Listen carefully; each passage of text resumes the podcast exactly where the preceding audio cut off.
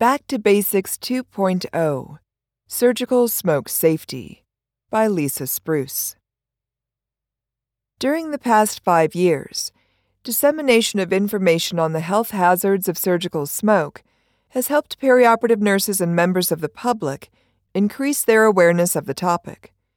Surgical smoke contains ultrafine particles, a variety of toxic gaseous compounds, for example, benzene formaldehyde cyanide, bioaerosols, dead and live cellular material, and viral DNA.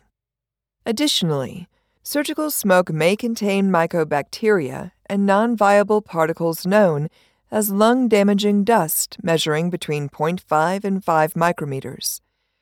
According to the Occupational Safety and Health Administration, OSHA, many perioperative professionals are exposed to surgical smoke that may contain mutagenic particles.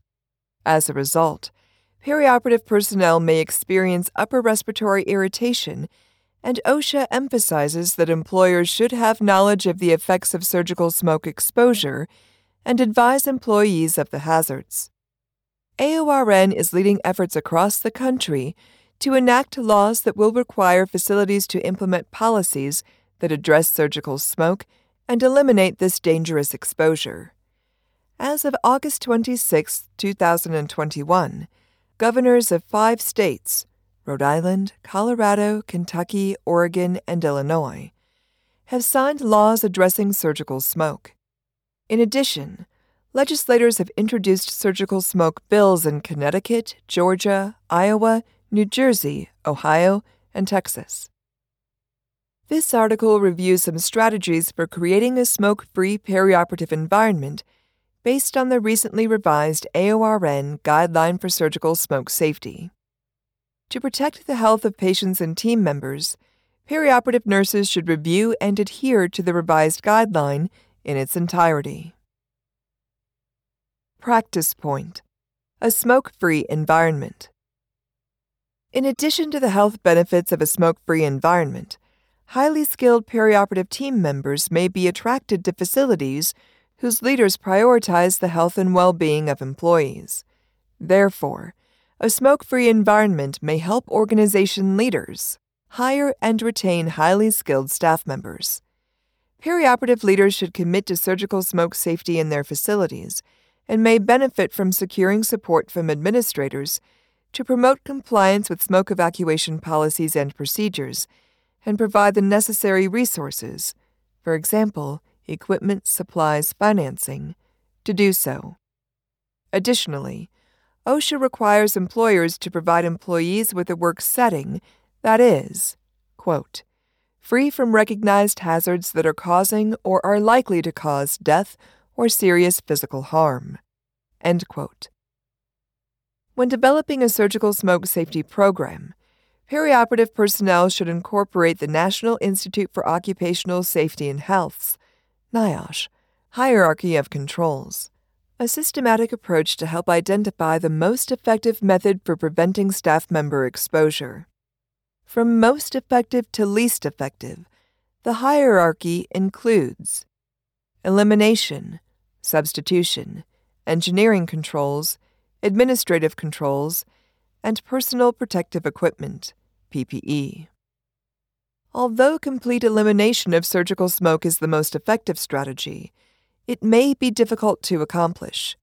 Therefore, additional measures, such as protecting staff members with PPE in conjunction with implementing policies, procedures, and education activities, using smoke evacuators, and verifying the appropriate number of total air exchanges per hour, can help limit surgical smoke exposure. Room ventilation alone is not sufficient to eliminate the contaminants present in surgical smoke, and NIOSH recommends using two methods of control. For example, ventilation, smoke evacuation, to regulate airborne contamination. Additionally, perioperative teams should evaluate surgical energy devices and choose those that will produce the least surgical smoke. Practice Point Surgical smoke evacuation. Because all perioperative team members may experience adverse health effects related to surgical smoke, decisions on surgical smoke evacuation should be based on input from the entire perioperative team rather than a single individual. Facility leaders should appoint an interdisciplinary team of representatives from a variety of departments. For example, nursing, anesthesia, infection prevention, facilities materials management, as well as surgeons, to make purchasing decisions for surgical smoke safety equipment. To avoid hazards associated with inhaling surgical smoke, for example, respiratory, chemical, biological, carcinogenic, perioperative team members should evacuate all surgical smoke. Because repeated exposure to surgical smoke may have a cumulative effect, NIOSH recommends using a surgical smoke evacuation system to reduce exposure and associated health risks. AORN recommends use of an inline particulate filter that is 99.999% effective. For example, ultra low particulate air, ULPA, filter, to capture very small particles present in surgical smoke. Perioperative personnel should adhere to manufacturer's instructions for use of smoke evacuator systems and accessories. To capture all smoke, personnel should place the smoke evacuation capture device and tubing as close to the smoke generation site as possible, with the device tipped no more than two inches from the surgical site. Because of the risks of surgical smoke exposure to patients, for example, absorption and excretion of byproducts, port site metastasis, and resultant reduced visibility of anatomy, perioperative team members should implement smoke evacuation during minimally invasive procedures. As a response to concerns related to aerosolization and subsequent virus transmission during open, laparoscopic, and endoscopic procedures during the coronavirus disease 2019 pandemic, the Society of American Gastrointestinal and Endoscopic Surgeons published guidance for smoke and gas evacuation and recommended the use of filters during minimally invasive surgery and endoscopy. Personnel can use either a high efficiency particulate air filter that has a minimum efficiency rating of 99.7% for removing particles greater than or equal to 0.3 micrometers in diameter, or an ULPA filter that removes a minimum of 99.999% of airborne particles. Perioperative teams also should implement recommendations from the Society of American Gastrointestinal and Endoscopic Surgeons to filter smoke and particles. These recommendations include 1. Evacuating the pneumoperitoneum with a filtration device at the port site when the pneumoperitoneum is no longer needed. For example, trocar removal, specimen removal. 2 avoiding the venting of ports after placement. 3. Closing ports before disconnecting tubing if relocation of the port is necessary. 4. Capturing all escaping insufflation gas and smoke with an ULPA filtration system during desufflation. 5. Using the desufflation mode on the insufflator, if available. 6. Closing the valve on the working port before turning off the insufflation gas to prevent pushing contaminated intra-abdominal gas into the insufflator when the intra-abdominal pressure is higher than the insufflator pressure. 7. Placing the patient in a horizontal position and desufflating the abdomen from the port located at the highest point on the abdomen. 8. Removing specimens after evacuating the abdomen of insufflation gas and smoke. 9. Using surgical drains only when absolutely necessary. 10. Avoiding suture closure devices that allow leaking of insufflation gas. 11. Closing the fascia after desufflation. And 12. Avoiding hand assisted surgery until after desufflating the abdomen. Although use of PPE is not a replacement for surgical smoke evacuation, it can provide secondary protection against residual surgical smoke. When using this lowest level of control, personnel should wear a NIOSH approved fit tested surgical N95 respirator to provide respiratory protection and help prevent inhalation of surgical smoke. Practice Point Education, Policy Development, and Compliance. After an interdisciplinary team creates or revises a surgical smoke safety program, leaders and educators should provide information on the initiative to all perioperative team members. The education activities should include 1. The definition of surgical smoke and its health effects on patients and healthcare personnel. 2. Sources of surgical smoke and ways to manage smoke during specific procedures. 3. The relationships between particle size and the speeds and distances that particles travel. 4. Instructions for testing and using smoke evacuation equipment. And 5. Instructions, including standard precautions, for decontaminating and disposing of smoke evacuation equipment after a procedure.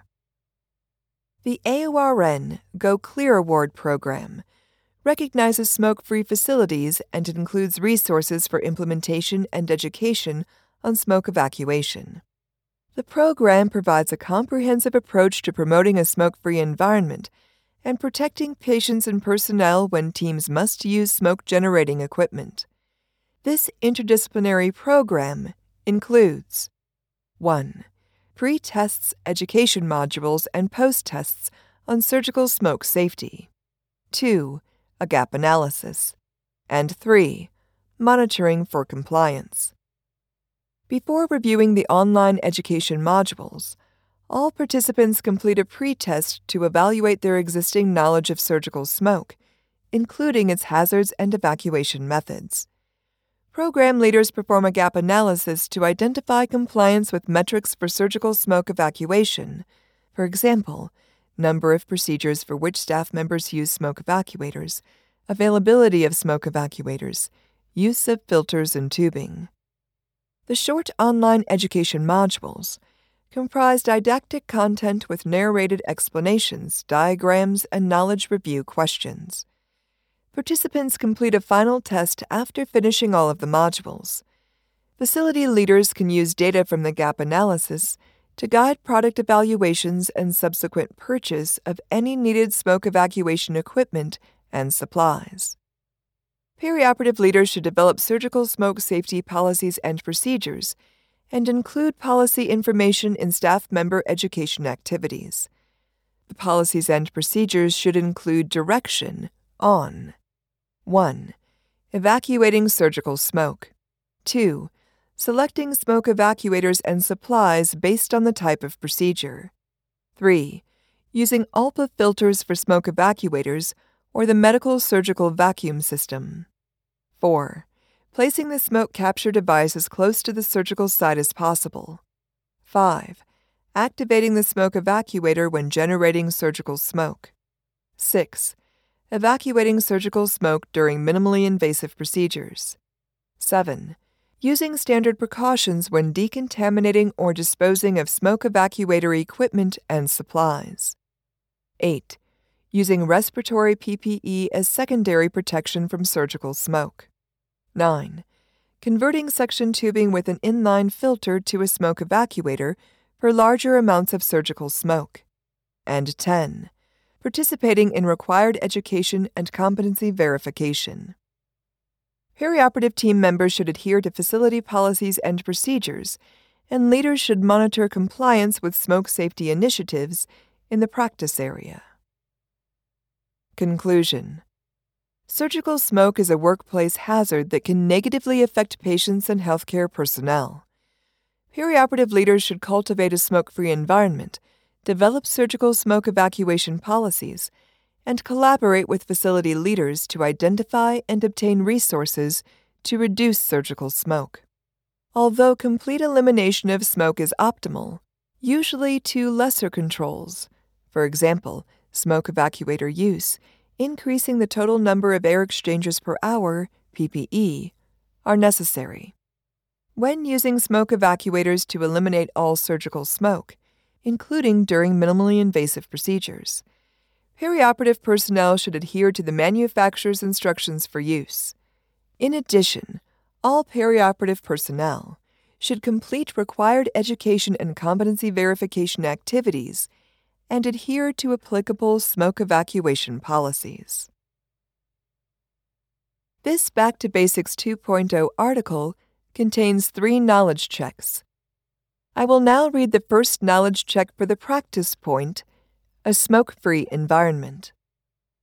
Perioperative staff members are developing a strategy to eliminate surgical smoke exposure in a surgical suite with 10 ORs.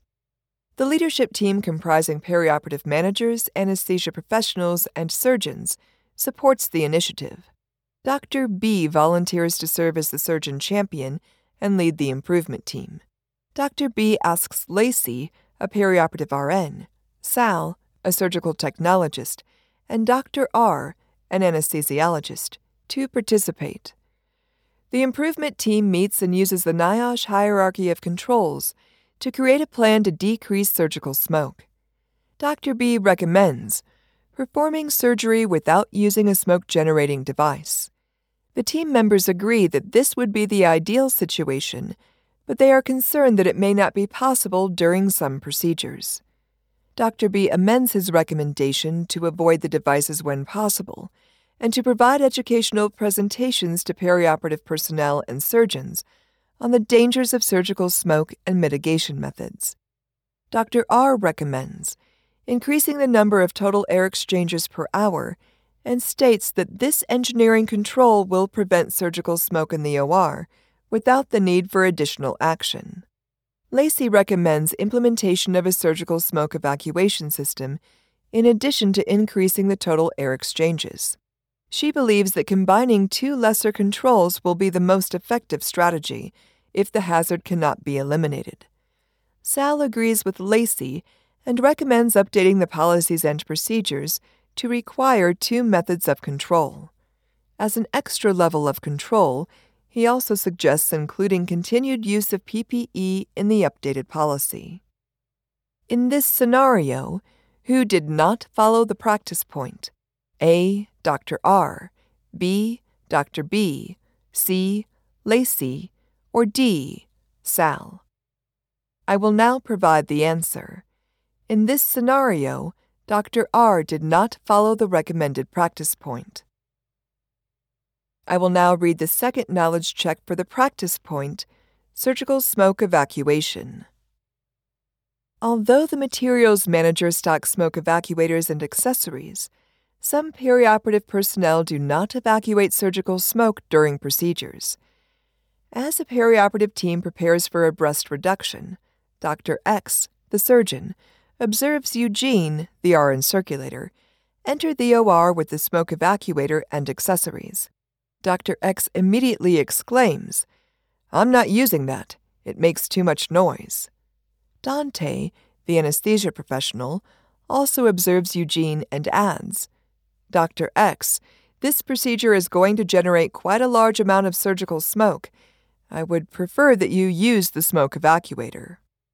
Maisie, the surgical technologist, acknowledges that the smoke evacuator is cumbersome and noisy but says she also believes that it would be best to use the device for the breast reduction procedure. Eugene, who has been listening to the conversation, speaks up and says, The decision to evacuate surgical smoke is not a one person decision. It is a decision that we all should make because all of us will be exposed and may experience potential health effects from the smoke. I constantly have sinus infections, and I think it's because of my daily exposure to surgical smoke. Dr. X, can we please use it today and then work on obtaining an evacuator that's easier to use and quieter than this one?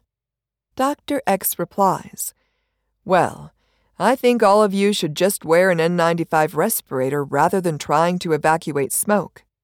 Dante replies, Although I plan to wear one today, respiratory protection with an N95 respirator is not as effective as smoke evacuation. In this scenario, who did not follow the practice point? A. Maisie, B. Eugene, C. Dante, or D. Dr. X? I will now provide the answer. In this scenario, Dr. X did not follow the recommended practice point. I will now read the third and final knowledge check for the practice point education, policy development, and compliance. Damien, a surgical technologist, and Michelle, an RN circulator, are preparing to care for a patient undergoing laser ablation of cervical tissue at a teaching facility in early July. As part of the application process for the Go Clear Award, all staff members successfully completed the designated education activities and reviewed the revised smoke evacuation policy. The facility received a gold level award in March. The revised policy includes information on smoke evacuation, including when to use a smoke evacuator and where team members should place the smoke capturing device. Michelle brings the smoke evacuator to the OR, and Damien opens the sterile tubing and capturing device. After preparing the OR, Michelle transports the patient from the preoperative area and helps her onto the OR bed. Michelle assists with induction and positioning before performing surgical skin antisepsis. Dr. M, the gynecologist, and Dr. E, who just began her gynecology fellowship at the facility on July 1st, entered the OR after completing surgical hand antisepsis. Dr. E mentions that she has not participated in a laser procedure at this facility and asks Dr. M if he will use the smoke evacuator. Dr. M assures Dr. E that smoke evacuator use is common at this facility, which has been nationally recognized for its smoke free environment. Dr. M asks Dr. E if she has completed the required education on smoke evacuation. Dr. E answers affirmatively, but also mentions that she may have forgotten some of the content amid all of the onboarding paperwork and online requirements for the fellowship. All team members wear N95 respirators for secondary protection throughout the ablation. During the procedure, Dr. M frequently notices a vertical smoke plume rising from the surgical site and the capturing device several inches away from the surgical site. He repeatedly requests that Damien hold the smoke evacuator as close as possible to the site. In this scenario, who did not follow the practice point? A. Michelle, B. Dr. E, C. Damien, or D. Dr. M? I will now provide the answer. In this scenario, Damien did not follow the recommended practice point.